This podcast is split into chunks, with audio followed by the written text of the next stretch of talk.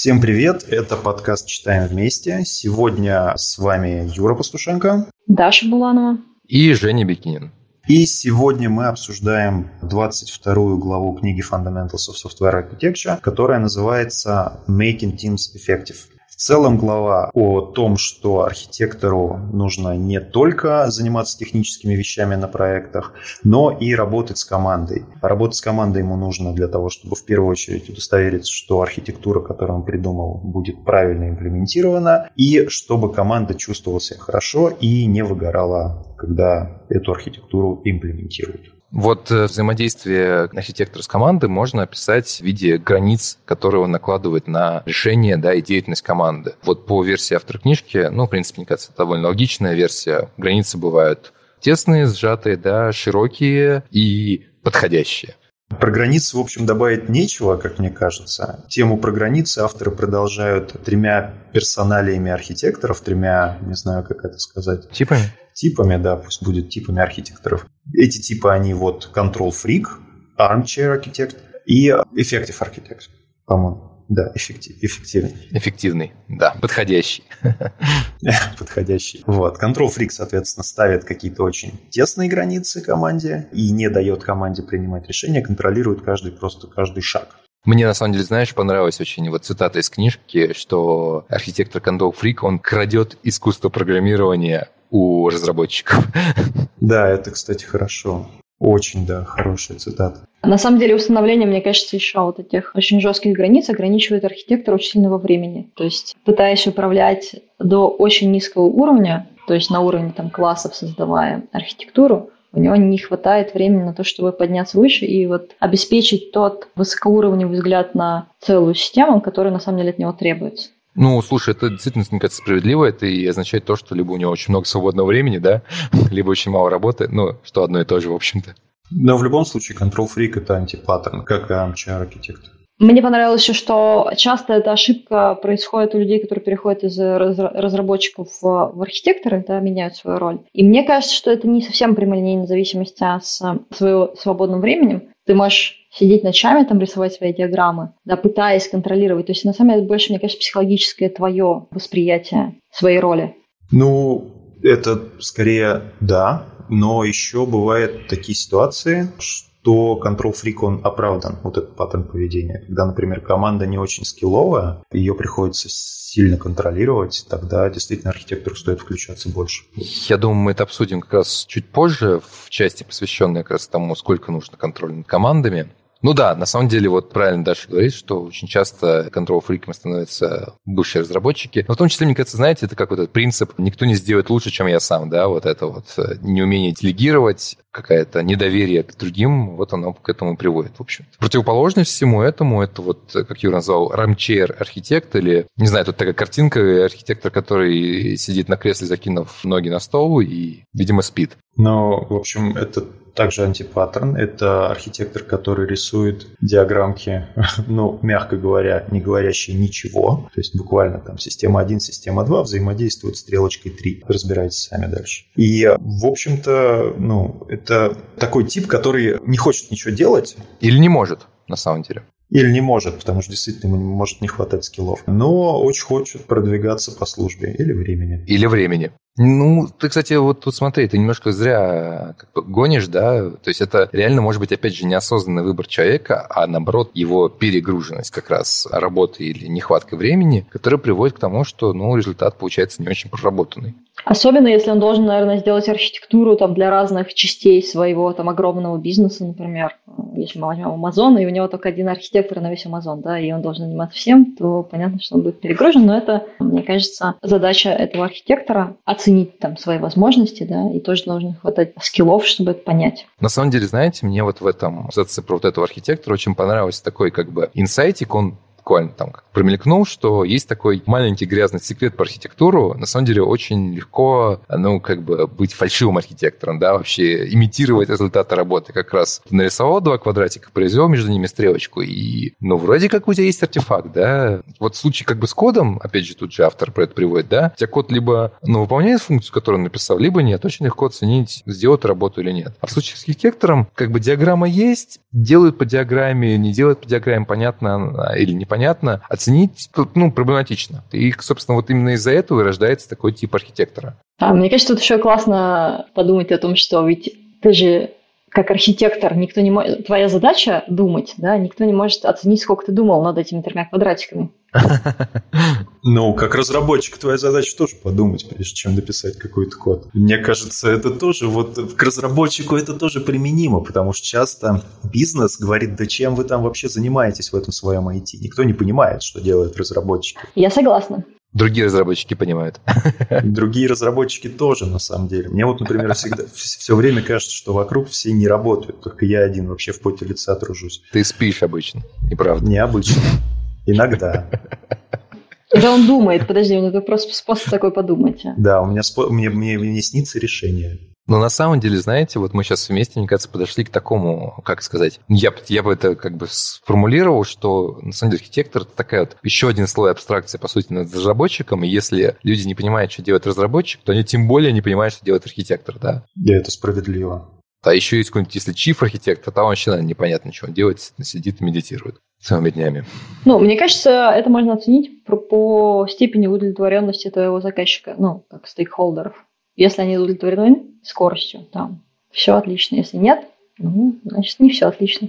Ну, ты же понимаешь, это на самом деле всегда, как сказать, это, это же функция, результат от твоей работы это какая-то все равно функция, это множество факторов, да, я не знаю, от факторов выбранной архитектуры, от сложности задачи, от, не знаю, наличия там сильных программистов на рынке, да, это вот сроков, хотелок заказчика, да, то есть как бы не очень понятно, что из того, ну, как бы не очень понятно, что из того, что приводит тебя к успеху, реально твое там, да, со слугой, наоборот, что из того, что приводит тебя к провалу, это реально твои какие-то косячные решения, а не... Я думаю, что то ага. нельзя воспринимать твои, а тут надо всегда воспринимать команду, вот целиком структуру, а не одну единую команду. Ну, например, если команда одна предоставляет решение там, заказчику или удовлетворяет его, то все ок, а если это несколько команд, надо как единое целое воспринимать, как кластер.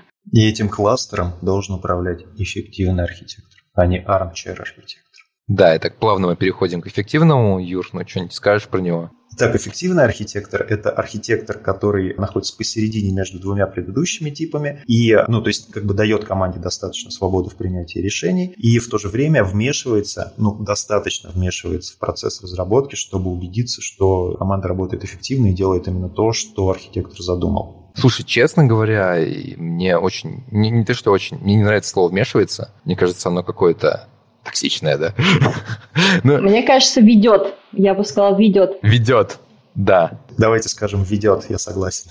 Ну и тут же в книжке отмечается, что, ну, кажется, что вот это вот, в принципе, довольно самоочевидная истина, что этот тип архитектора идеальный, и нужно именно идти к, к нему, и, и это на словах звучит легко, но на деле это далеко не так легко, и вот есть несколько различных, не знаю, техник, да, которые, собственно, позволяют прийти к вот этому эффективному типу архитектора. Да, значит, э, есть э, несколько, наверное, факторов, которые влияют на вот эту возможность быть эффективным. Да? Тут все зависит, от, например, от размера вашей команды, от того, насколько ваша команда сеньористая, да, то есть если у вас много джунов, то ее надо больше контролировать, если у вас много сеньоров, ее надо больше сильнее отпустить, от uh, комплексити вашего проекта. А если у вас какой-то простенький веб-сайт, то, конечно, вряд ли там надо много контроля. И еще о длительности проекта. То есть тут нужно понимать, нужно ли вам составлять какую-то long-term стратегию по развитию этого проекта или не нужно. И он закончится через два месяца. Еще добавлю от сработанности команды. Насколько команда да. имела возможность в прошлом поработать друг с другом. Кстати, тут этот, вот эта первая сработанность, она такая очень, конечно, неизмеримая, да. Так а тут все не Почему? мне кажется. Ее вполне, погоди, сработанность, мне кажется, проще всего измерить в относительных да, масштабах. Ну, то есть, типа, вот эти двое работали друг с другом два месяца, а вот эти там трое работали друг с другом год. Ты можешь как бы сказать, что они в шесть раз больше сработаны. Вполне можно ну, оценить, мне кажется, измерить. Но если у тебя, ну, у тебя же из команды уходят люди, приходят люди, и но изменяемые во времени. Бы, если мы будем строить какую-то функцию, то она не такая очевидная. Если команда, понятно, статическая, и у вас там она работает больше года, то можно говорить, что она отлично сработана. Но все-таки сработанность один из самых понятных критериев, мне кажется. То есть, ну, мы, в общем, понимаем, что чем дольше люди друг с другом работают, тем, тем меньше им контроля надо, условно. Друг друга лучше понимают. С другой стороны, знаете, Даша на самом деле подняла одну тему, которая меня беспокоит, наверное, последний год уже, да, вот и что-то... Не то, что беспокоит, я периодически не задумываюсь. Вот мы читаем, да, все вот эти книжки там про архитектуру, про микросервисную архитектуру, про устройство там, процессов и так далее. Но все эти книжки, они всегда, на мой взгляд, немножко за скобку как раз выносят людей, вот эту ротируемость людей, да, там они предполагают, что, ну, вот если мы делаем микросервисы, то, значит, все возьмут и пойдут, я не знаю, всем скопом, там, всем, всей банды делать микросервисы. Или там мы строим процесс, значит, все, опять же, скопом пойдут делать процессы. И, условно говоря, вот эти все ну, книжки, они как будто за скобками выносят то, что люди увольняются, приходят новые, их надо заново все обучать. И, то есть, это как бы функция не от статической команды, команды, да, на самом деле точно такой же вот функция от времени, состав команды, скиллы команды, лояльность команды и так далее. Но вот, мне кажется, это, кстати, не особо как-то рассматривается в большинстве таких книжек. Но это рассматривается в книжках по Agile, например, там Management 3.0, на английском она называется, а на русском это Agile Management. Вот там как раз про это. Я, кстати, хотела еще уточнить, что на самом деле просто все, здесь их пять, по-моему, этих вот, да, угу. и четыре, которые я назвала, они численные, то есть они численно выразимые, а сработанность, она все-таки функция от времени, поэтому она, мне кажется, сложнее. Ну, на самом деле, ты знаешь, э, тут же тоже про сложность проекта, она тоже может меняться в зависимости от времени, на самом деле. Опять же, overall experience, ну, вот опыт команды, да, сколько в ней сеньоров, сколько джунов. А, да, кстати, да, действительно, она получается тоже... Они, они, они все очень расплывчатые. Мне кажется, что здесь только в каких-то попугаях можно их оценивать. Согласна. Что авторы нам и предлагают сделать немножко дальше. То есть они предлагают ввести некую попугайную меру контроля, которая определяется суммой вот этих предыдущих критериев, которые мы назвали. Факторов, я бы сказал, да? Факторов, да. То есть каждый авторы предлагают, что сделать. Каждому критерию выдать 20 баллов, и в зависимости от того... Ну, в зависимости от того, в какую сторону, условно говоря, этот фактор... Ну, то есть какую степень свободы этот фактор предполагает лучше. Ну, то есть, условно говоря, маленьким командам нужно меньше контроля, да, неслаженным командам нужно больше контроля. Там, джунам нужно больше контроля, сеньорам нужно меньше контроля. И если вот эти все пять факторов перевести в свои попугаи, а потом все эти попугаи сложить, то у нас какое-то получится число, которое показывает, ну, плюс-минус, кому мы ближе, к контрол-фрику должны быть или к э, вот этому архитектору, который сидит ничего не делает. Если по критерию опытности, допустим, мы понимаем, что в команде много джунов, она требует больше контроля, то мы даем ей плюс 20 баллов. Если, соответственно, там сплошные сеньоры, ей нужно меньше контроля, то мы даем ей минус 20 баллов. И вот так на каждый из критериев мы должны какую-то оценочку выдать. Потом это все сложить, и вот по этому контролеметру получить какое-то число. Слушай, знаете, что я сейчас поняла, что мы до этого говорили о том, что три типа архитектора бывает, и что вам нужно быть вот этим самым крутым-крутым, который эффектив называется, да? Но на самом-то деле этот, как ты сказал, называется шкалометр? Контролеметр, да.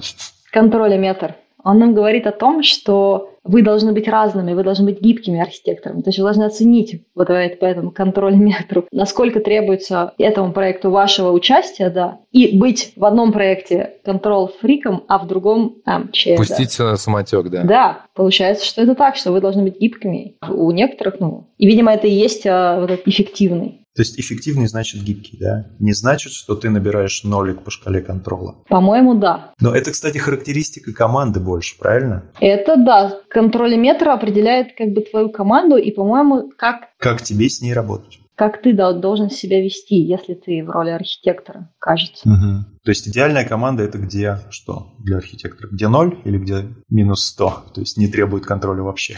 Идеальная команда это та, которая наиболее соответствует твоим склонностям. То есть архитектор должен найти свою команду. Но если он один, один к одному мапится, то да. Мне кажется, мы можем перейти к следующей теме. Давайте. Тема называется Team Born Science. И здесь авторы рассказывают нам о неких индикаторах, которые могут сообщить нам, что у команды есть определенные проблемы. На самом деле я хочу уточнить, что все эти три индикатора, вот, о которых мы сейчас будем разговаривать, они относятся чаще всего к большим командам. Это проблема именно больших команд. При выборе размера команд на самом деле надо учитывать три фактора, которые могут привести к проблемам, если команда слишком большая. Первый фактор – это процессные потери. Это закон Брука, который говорит о том, что чем больше у тебя членов команды работают вместе над одним проектом, тем больше они тратят энергии на синхронизацию друг с другом. Кстати, это говоря не только закон. Это закон Брука, наверное, для людей, а закон Амдала это для распределенных вычислений. Закон Брука, кстати, это немножко, ну, не совсем так формулируется. Там говорится вроде как о том, что на поздних стадиях проекта добавление в команду новых людей замедляет проект. Поэтому тут тоже. Ну, а процессные потери а, авторы определяют как, ну, вот есть какой-то потенциал каждого разработчика в команде. Если мы сложим этот потенциал, мы получим потенциал команды. Если мы в той же величине выразим некую продуктивность команды, то мы получим меньшую величину. И, соответственно, разница между потенциалом команды и вот продуктивностью, это как раз и есть процессные потери. Если процессные потери большие или там начинают расти, то архитектору, видимо, нужно что-то делать с этим. Ну, на самом деле, делать тут можно ровно две вещи. То есть, либо разбивать команду на меньшие, либо действительно распараллеливать процессы внутри команды. Ну, серьезно, вот и мне как бы даже реально ближе для этого закон Амдала, я не знаю, можно потом будет приложить ссылочку. Он про, вот, про то, что если у вас не знаю, два компьютера с мощностью один, и они вместе там должны но у них есть при этом 10% они тратят на какую-то вот синхронизацию совместной работы, то у них суммарная мощность будет там полтора. Сильно не два, короче. Там несложная формула. Ну да похоже на то, что здесь написано. И да, хотел еще отметить, что одним из индикаторов вот этих процессных потерь авторы приводят здесь частые мерч-конфликты. Ну, то есть, соответственно, если мерч-конфликты частые, то девелоперы толпятся на одном куске кода, и, значит, надо искать какую-то возможность для параллельности. Следующий фактор, который нужно принимать во внимание, это pluralistic ignorance. Или, как мы его назвали, ребят, подскажите.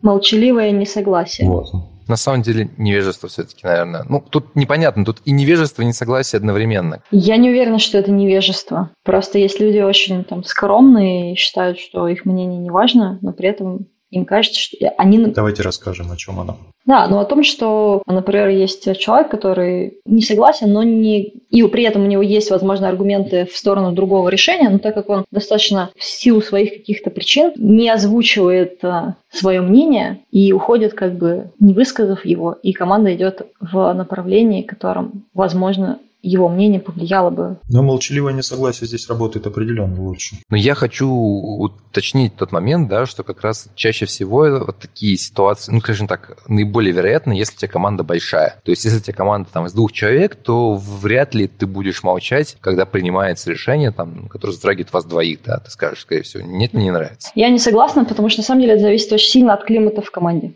Да, я согласен с тобой.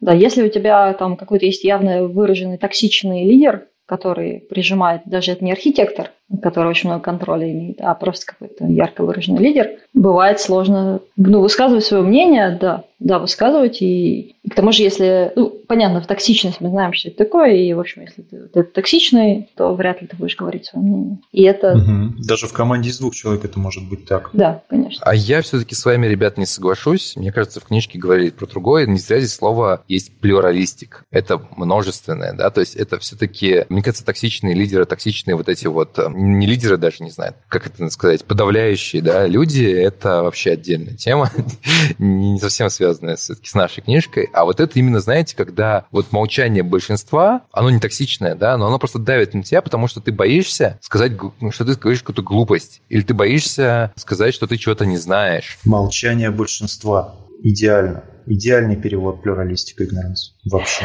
Ну, мне кажется, что это все-таки, несмотря на то, что действительно он тут э, говорит, что это происходит в больших командах, мне кажется, что это все-таки сильно зависит от э, вот этой атмосферы. Ну, естественно, естественно. И знаете, очень, очень интересный совет для архитектора, как это победить. Вообще будете смеяться, но там прям предлагают следить за языком тела, да, отслеживать там, не знаю, жесты людей, которые вот типа с чем-то не согласны, но не хотят говорить, и вот, вот вытаскивать этих людей, условно говоря, на сцену, давать им слово, всячески их поддерживать и, в общем, не обсмеивать то, что они там спрашивают или предлагают. Особенно это, это считывание. В общем, архитектор должен в том числе да, знать язык тела. Особенно это актуально в наш век онлайн-митингов, считывать невербальные знаки. Ну вот, кстати, мы сейчас отключили камеры, и мы так друг на друга смотрим, и вот, мне кажется, что-то иногда улавливаем. Даш? Да, мне кажется, да. Я хотела рассказать, Брислав, Андрей Брислав есть такой, наверняка все знают, создатель, один из создателей Котлина. Он в какой-то момент сказал, что он на митингах 10 минут молчит. То есть он обозначает проблему и никогда не высказывает свое мнение. Для того, чтобы дать вот как бы почувствовать людям, что, что они могут предложить. То есть переложить ответственность за решение на них как бы чтобы они не боялись его высказывать. Вот это очень классно у него статья, мне очень понравилось. Слушай, я с тобой, я, я, я с тобой и с ним полностью согласен. Мне кажется, да, это, это классное решение. Не то, чтобы переложить ответственность, да, это скорее дать всем поучаствовать в решении. Да, но так как бы ты немножко если он говорит, я там в течение 7 лет, не знаю, 10 лет, как бы первый говорил свое решение, а люди, которые вокруг, они, несмотря на то, что я им позволяю все рассказывать, да, свое мнение говорить, и вроде у нас как мягкий климат, проблема в том, что когда ты озвучил свое мнение, и ты как бы главный, то остальные думают, ну, наверное, он знает лучше. Зачем я буду? Ну, это давление авторитета такое прям. Это хороший пример, да, хороший. Ну, то есть, если действительно у тебя есть в команде уважаемый член команды, который прям вот, ну, сильно, словно круче других, и другие это признают, то ему, наверное, да, стоит подождать со своим мнением. Ну и третий, да, третий это размыть ответственности, у этого есть нормальный определенный русский термин, да, э, или как там, не знаю, трагедия общин, да, это вот это типичный, кстати говоря, наш пример, вот там, не знаю, код монолита, да, или код еще какой-нибудь сервиса, где все комментят. Или, не знаю, когда, знаете, еще бывает вопрос в Slack, и там 200 человек, тоже бывает, никто не отвечает. Ну, со Slack чуть проще, на самом деле, там хотя бы видно, что никто не отвечает. В общем, да, идея в том, что чем больше людей, тем более тонким слоем по ним размазывается ответственность. И иногда в случае кризиса не очень понятно, кто, собственно говоря, должен, что быть ответственным, что чинить. И, кстати, хотел упомянуть, есть такой термин эффект свидетеля, связанный с очень трагическим случаем, когда в течение нескольких часов убивали Кити Дженовеза. Это происходило на улицах Нью-Йорка, и все прохожие думали, что кто-то уже позвонил в полицию, и никто в итоге в полицию ты и не позвонил. Вот это как раз очень классная иллюстрация от этого размытия ответственности. Все считают, что об этом позаботится кто-то другой. Уже позаботился, я бы сказала. Не то, что он не хочет заботиться, а просто ну, наверняка все позвонили 500 человек. Ну да, вообще очень хорошая иллюстрация, мне понравилась. Правда, это мрачно, у нас теперь подкаст точно 18+, мне кажется. Я не согласен. Ладно, ладно, это, это я пошутил, пошутил. В общем, какое решение? На самом деле. Решение то же самое сокращать количество людей в команде, чтобы каждый чувствовал свою ответственность. Ну или, как бы, не знаю, назначать ответственных. Там, ты ответственный за это, я за то. Если у нас много сфер ответственности, наверное, можно по человеку назначить, да? Вот, кстати, да, очень согласен с этим. То есть, как бы, эксплисит ответственность. Эксплисит, как это переводится? Явное, явное. явно, явное назначение ответственных. Оно прям и рекомендуется часто всякими agile коучами, чтобы было с кого потом спросить, условно. Так, давайте к следующей теме перейдем. Следующая тема – это чек-листы. Несмотря на то, что все разработчики, я уверена, и тут даже пишут, что их не любят и вообще не понимают, но на самом деле эта практика очень интересная. Главное корректно сформировать эти чек-листы. Вообще идея какая? Вот есть там достаточно известная книжка, называется «Чек-лист манифест». Там автор рассказывает про то, как он внедрил э, в медицину чек-листы. Несмотря на то, что у врачей и всяких э, медсестер все, в общем, понятно, так же, как в программировании, все всегда понятно, да? Внедрение чек-листов на эти понятные действия привело к сокращению смертности там на операциях, по-моему, на 80%. Да, я просто хотел уточнить, что важный момент. С одной стороны, все понятно, а с другой стороны, от этого зависит человеческая жизнь. Ну, у врачей или у пилотов, например. Да, то есть у нас, конечно, не так, но при этом, наверное, есть какие-то важные действия, которые стоит в вашем бизнесе, например, там, добавить в чек-лист. Предположим, это же может быть приложение или там не приложение, а какой-нибудь программа, которая контролирует там тот же какой-нибудь вентилятор легких, ну, какое-то критичное какое-нибудь да, оборудование. Да? Ну, а может быть, для вас SLA там тоже очень важен, и там чек-лист может вам помочь. То есть нужно очень хорошо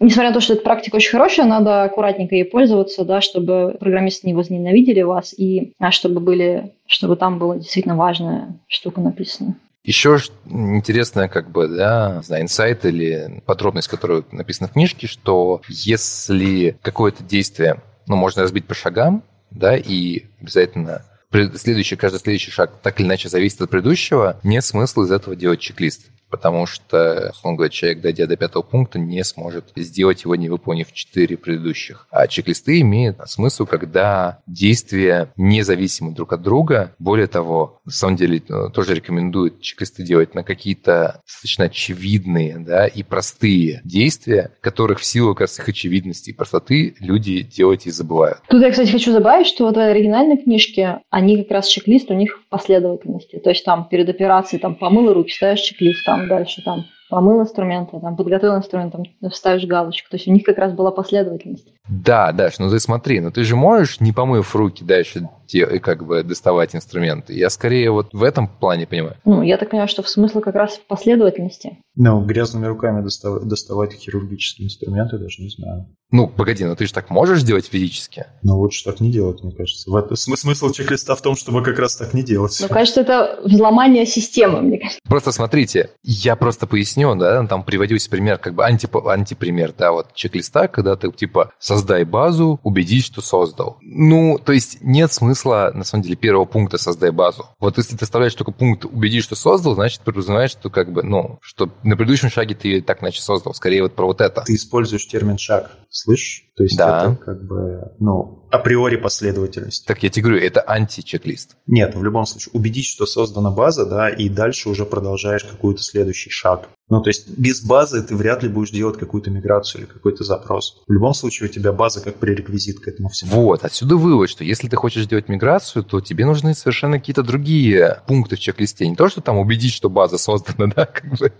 скорее... Ну, это на самом деле спорно. То есть почему процесс нельзя делать чек-листом, мне не очень понятно. А вот ровно потому, что люди будут просто прочекивать, протыкивать это. Так вот смотри, мне кажется, тут корневая штука в том, что предыдущим пунктом, который ты прочекал, создай базу. Ты только что прочекал, а тебе следующим пунктом говорят, посмотри, что ты прочекал предыдущий пункт, а следующим пунктом убедись, что ты прочекал, ну, как бы, зачем? Нет, ну, конечно, конечно, идиотские пункты прочекай, что ты прочекал предыдущий пункт, писать не надо. Но в целом... Я просто не пойму идею Жени, да. В целом процесс вполне себе ложится в чек-лист. То есть ты, может, и будешь какие-то пункты прочекивать автоматически, но все равно у тебя, у тебя будет полная картина того, что тебе нужно сделать и в какой последовательности. Но вот в книжке как раз и еще раз, если мы вот говорим по чек-листы, которые предлагает автор книжки, они как раз говорят про то, что чек-листы не должны прочекиваться автоматически, бездумно. Слушайте, на самом деле, знаете, вот я вам приведу пример, вообще не, не связанный как бы непосредственно с программированием, но связанный с нашим бизнесом, когда чек-листы как бы, наверное, это не совсем тот чек-лист, о котором мы говорим, но тем не менее, это приложение для курьеров, да. И вот там мы делали чек-лист, что типа ты должен обязательно взять большую пиццу, маленькую пиццу, салат и колу. Вот они тоже, знаете, самое смешное, они тоже бездумно прочекивали, бывает, курьеры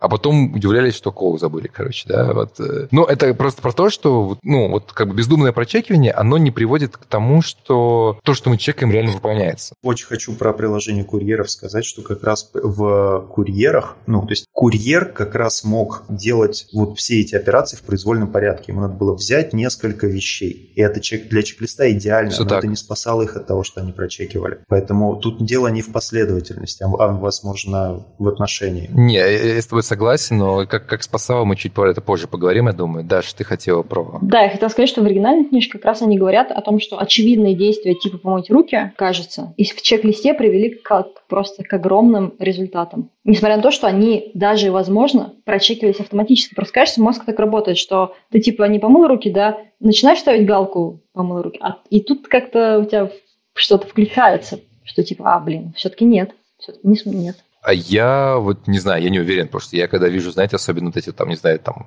листки, да, вот э, в туалетах Макдональдса, где вот абсолютно однотипно это проставлено. Да ладно, о чем говорить? Слушайте, у меня были на моей первой работе, это были не совсем чек-листы, но почти. У нас такие были, знаете, здоровенные, не знаю, бухгалтерские книги, где мы раз в квартал, наверное, сидели и заполняли, что мы якобы выполняли регламентные работы там по каждую пятницу, а еще каждый там конец квартала, еще какой-то там каждый конец месяца, какой-то там другие немножко регламентные работы. Вот мы сидели. Не, ну это, это не чек-листы, давай не будем. Это утрированный пример бюрократии, как бы это не, не, не относится к делу. Мне кажется, я просто хотела сказать, что мне кажется, можно резюмировать, что вообще, как и везде, хорошо бы баланс найти между тем, чтобы они были полезными и бесполезными. Что бы это ни значило. Но, наверное, опытным путем каким-то можно чтобы они не чекались просто так, да. Ну, кстати, про чек, не чек просто так. Авторы тоже пишут о том, что можно сказать девелоперам, что мы будем следить за, ну, проверять, как вы проставляете чек-листы. И даже если вы не будете проверять, в общем, это не важно, девелоперы будут думать о том, что, скорее всего, их контролируют и будут более ответственно относиться к заполнению чек-листов. Но, опять же, авторы говорят про то, что это уже совсем крайний случай. Мне кажется, с курьерами это помогло бы. Мне кажется, разработчики чуть больше должны быть сознательные, осознанные. Вот, в общем, это это прям совсем реально крайняя мера Вполне вероятно. для разработчиков. Еще одна тема. Мы, на самом деле, долго думали, как бы ее получше презентовать, там, как протащить новую библиотеку, советы, как протащить новую библиотеку или как мягко управлять стеком. Ну, в общем, тема про то, как архитектору взаимодействовать, да, вот с разработчиками, как их направлять, как их советовать, при этом не, не знаю, не покушаясь на разработческую гордость, я бы так сказал, на самом деле. Допустим, разработчик Петя хочет затащить в проект новую библиотеку и приходит с этим к архитектору. Что должен делать архитектор? Задать ему два вопроса. Есть ли в проекте уже библиотеки, которые пересекаются по функционалу с новой библиотекой? И попросить обосновать, почему он хочет вот эту вот библиотеку притащить. Первый вопрос. Он, возможно, приведет к тому, что вся существующая функциональность у нас в проекте уже есть, и никакой новой библиотеки нам не надо. А второй вопрос, это очень важно, заставит девелопера задуматься. Петя наш, да, пойдет гуглить, читать и всячески, не знаю, обосновывать свое желание эту библиотеку протащить. И на самом деле, ну, это как бы один из примеров, да, это же не только про библиотеку, это там про новый язык, новое решение и так далее. И я вот не помню, в этой главе или в какой-то еще, тут очень интересно про второй пункт, когда ты, типа, вот нужно обосновать. Это вообще, говорит, ситуация вин-вин для архитектора, да, что если он не смог обосновать, ну, значит, как бы он больше не будет приставать с этими вопросами. А вот если он смог обосновать, значит, ты узнал что-то новое. Ну, как бы, и ты вполне можешь использовать его изыскания, наработки, решения и так далее. Да, мне еще понравилось, как они чтобы как бы архитектор, опять же, балансировал, мог, балансировать между control-фриком и вот этим armchair, че архитектором, да, они предлагают, ну, выстроить некую пирамиду принятия решений, то есть э, на каком уровне требуется там, что конкретно принимает архитектор, что требует, какое решение требует апрува архитектора и что может, в общем, девелопер сам решать. И в целом, мне кажется, вот первоначальный пример насчет э, фреймворка, тут тоже его нужно понять, на каком уровне сейчас мы рассматриваем этот фреймворк. То есть если мы, например, решаем, что... Да, библиотека была. А, библиотека, да? Да, точно, библиотека. Это, кстати, важно, мне кажется, точнее, да. То есть, если он возможно, да, для вашей какой-то компании, если вы решаете, что все, что внутри вашего сервиса там, это решение программистов или команды, то это одно там. А общую какую-то картину и фреймворки, возможно, там, архитектор, возможно, может только выбирать. Ну, тут скорее, да, чем вот больше зависит от решения, тем ближе оно должно быть к архитектору. То есть, если мы говорим о каком-то, там, не знаю, выборе технологий, там, .NET или Java, да, то здесь без архитектора точно не обойтись, и финальное решение принимает он. Если ты хочешь затащить какую-нибудь библиотеку или, ну, написать какую-то там middleware, который будет влиять на все, без исключения запросы к твоему сервису, тогда как минимум надо получить опруф от архитектора. А если ты хочешь просто написать код, то... Я бы, кстати, языки не стала бы так жестко привязывать к архитекторному, к архитектурным решениям. Мне кажется, ты хорошо сказал, что надо понять, насколько выбор вот этот влияет на большую картину. То есть если язык, например, тоже не влияет на вот этот big picture, который должен владеть архитектор, то в целом это может принимать команду. Ну, архитектор, слушай, язык это очень важно, как минимум, потому что его тяжело сменить в процессе, и тебе придется годы искать разработчиков, которые владеют именно этим языком. Все зависит от языка. Если это питон, значит, ну, на рынке их много, например. То есть тут, мне кажется, очень зависит от всего. Или, например, это микросервис, супер микросервис, который делает какую-нибудь фигню, напишите его на какой-нибудь Haskell или что-нибудь еще. Haskell Production, это какой-то мем, да? На самом деле, знаете, я вот все-таки, больше согласен тут с Юрой, что выбор языка — это все-таки прерогатива, наверное, архитектора во многом. Но, знаете, из этого получается довольно смешной парадокс. То есть, если ты любишь какой-то язык, ну, как разработчик, и хочешь затащить его в компанию, что нужно сделать для того, чтобы затащить? Нужно стать архитектором. После того, как ты становишься архитектором, затаскиваешь этот язык, ты на нем уже не пишешь. А пока ты становишься архитектором, ты будешь всем задавать вопросы и просить обосновать все свои технологии, придешь к дзену некоторому, да, DAO познаешь. Да, и, и поймешь, что все языки одинаковые, да? Именно, да. И не важно вообще, на каком языке писать, если у тебя достаточно разработчиков на рынке. В общем, если вы хотите затащить в свою компанию какой-то новый язык, знаете, вы этого на самом деле не хотите. Попробуйте стать архитектором и сделать это, вам не понравится. Ну, на самом деле, тут как раз вот если про языки, да, прям приводится история как бы из жизни авторов в книжке про то, что, довольно близкая, мне кажется, мне история, про то, что там какой-то чувак один, вот один прям, но очень громкий, очень хотел затащить скалу в проект, э, где больше никакой скалы не было. И вот он настолько был громкий и настолько всех достал с этой скалы, что уже некоторые там ведущие как бы разработчики уже такие, типа, собирались свалить просто проект, потому что там, типа, атмосфера стала какой-то совершенно не, нерабочий. И вместо того, чтобы, вот, собственно, этому скала-энтузиасту сказать, что не будет нас скалы никогда и, и забудь про это. Вот, собственно, один из авторов, который там работает архитектором, он говорит, окей, у нас будет скала, ты будешь ли главный ответственный по скале, но если ты сделаешь бизнес-обоснование. Вот, условно говоря, сможем ли мы нанять нужное количество разработчиков, сможем ли мы поддерживать существующий код. Ну, то есть вот бизнес-обоснование. Причем самое смешное, что ну, в момент постановки задачи она показалась разработчику вполне себе осуществимой, он был очень рад, потому что он уже чувствовал, что скала уже внедрена уже практически в компанию. Вот, но буквально переспав ночь с этой мыслью, наверное, сделав какие-то расчеты, он понял, что как раз достиг того самого дзена, о котором говорит Юра, что не все так просто. Не смог бизнес обосновать. Понял, что сплошные трейдофы и никаких профитов. Немножко грустно на самом деле из-за этого, потому что получается, ты на своем любимом языке ты либо должен будешь искать какую-то другую работу, да, где это, то, это твой стек, либо делать подпроекты. Ну, такая судьба. Слушай, ну мне все-таки кажется, что это не во всех компаниях так, во-первых. Во-вторых, твой, твой супер микросервис может не влиять на бизнес, ну, то есть тебя могут его как конфетку дать, так что... Ну, естественно, это, слушай, естественно, это зависит. Я думаю, всегда есть какой-то довольно широкий спектр различных компаний, различных архитектур, различных зон ответственности. У нас же есть, у нас просто есть же один микросервис, который написан без там, использования нашего стека. Мне лично плакать хочется от этого микросервиса. Итак, мы сегодня почитали 22 главу Fundamentals of Software Architecture. Она была о том, что Софт-скиллы архитектору как минимум также нужны и важны, как и хард-скиллы, способность управлять уровнем контроля над командой, ставить какие-то границы, создавать чек-листы, видеть это знаки, которые сообщают о том, что команде не очень хорошо работает. Это все архитектору как лидеру команды очень важно, и об этом ни в коем случае нельзя забывать. Спасибо. Спасибо. Всем пока. Всем пока. Спасибо. Пишите в наш чат что думаете об этом выпуске. Пока-пока. Пока.